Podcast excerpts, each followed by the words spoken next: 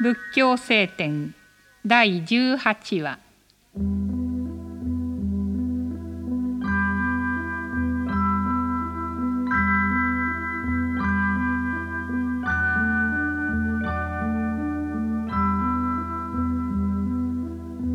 道を治める生活にとって大事なことは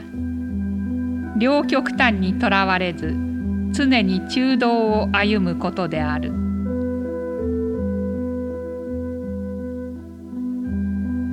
一本の材木が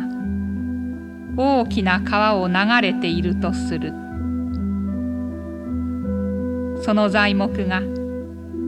右左の岸に近づかず中流にも沈まず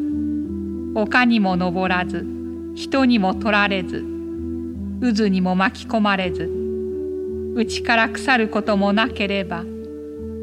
その材木はついに海に流れいるであろう。この材木の例えのように内にも外にもとらわれずうにも無にもとらわれず善にも悪にもとらわれず生にも邪にもとらわれず迷いを離れ悟りにこだわらず中流に身を任せるのが道を治める者の中道の見方中道の生活である。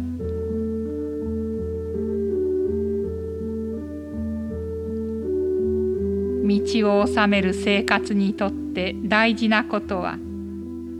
両極端にとらわれず常に中道を歩むことである。